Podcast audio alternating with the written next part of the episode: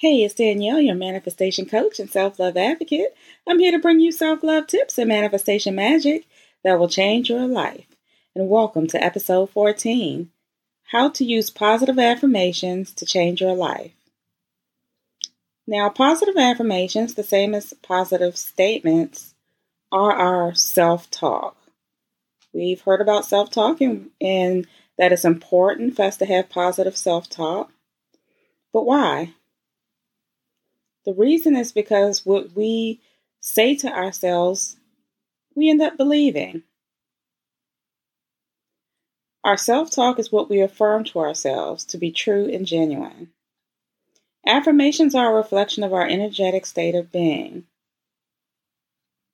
So, for example, if you practice self care and self love, you can genuinely say that you feel loved and that you are loved and that it is so because you are.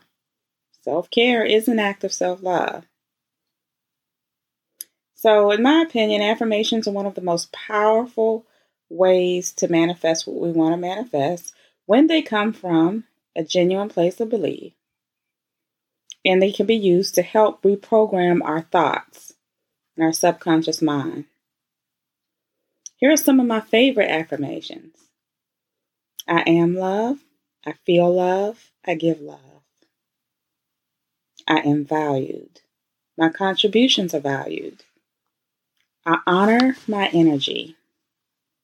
I am enough. I am deserving of all good things. I am worthy.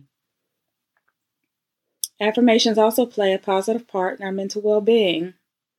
Positive affirmations can help to reframe our thinking from negative to positive self talk.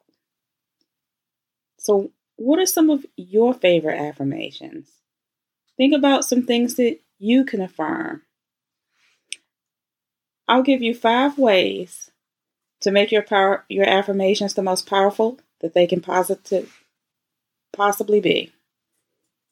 Number 1. Positive affirmations should be spoken out loud and repeated. So say those affirmations out loud to yourself. Why? Because speaking reinforces our learning process. It increases the likelihood of our subconscious actually hearing what we're saying. It adds a sense of perception, another dimension. Number two, always use the present tense when saying positive affirmations.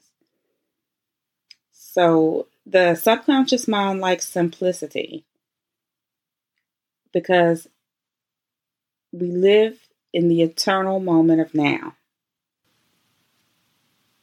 So when you speak in the present tense, your subconscious mind recognizes it as happening right now. So keep your inf- your affirmations positive and simple and in the present moment. For example, I am healthy, wealthy, and wise not I am becoming healthier, but I am healthy. Now, number three, avoid negatives and positive affirmations. So, for example, instead of saying, I am not sick anymore,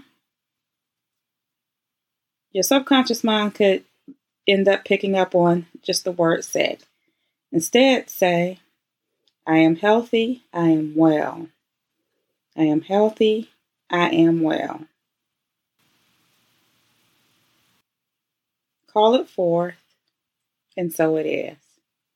Number four, create positive affirmations that focus on the solution and not the problem.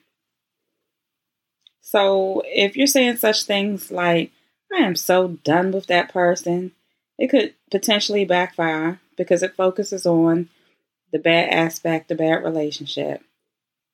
So instead, make your affirmation positive with a positive outcome, such as I am building healthy and balanced relationships. I am in a healthy and balanced relationship.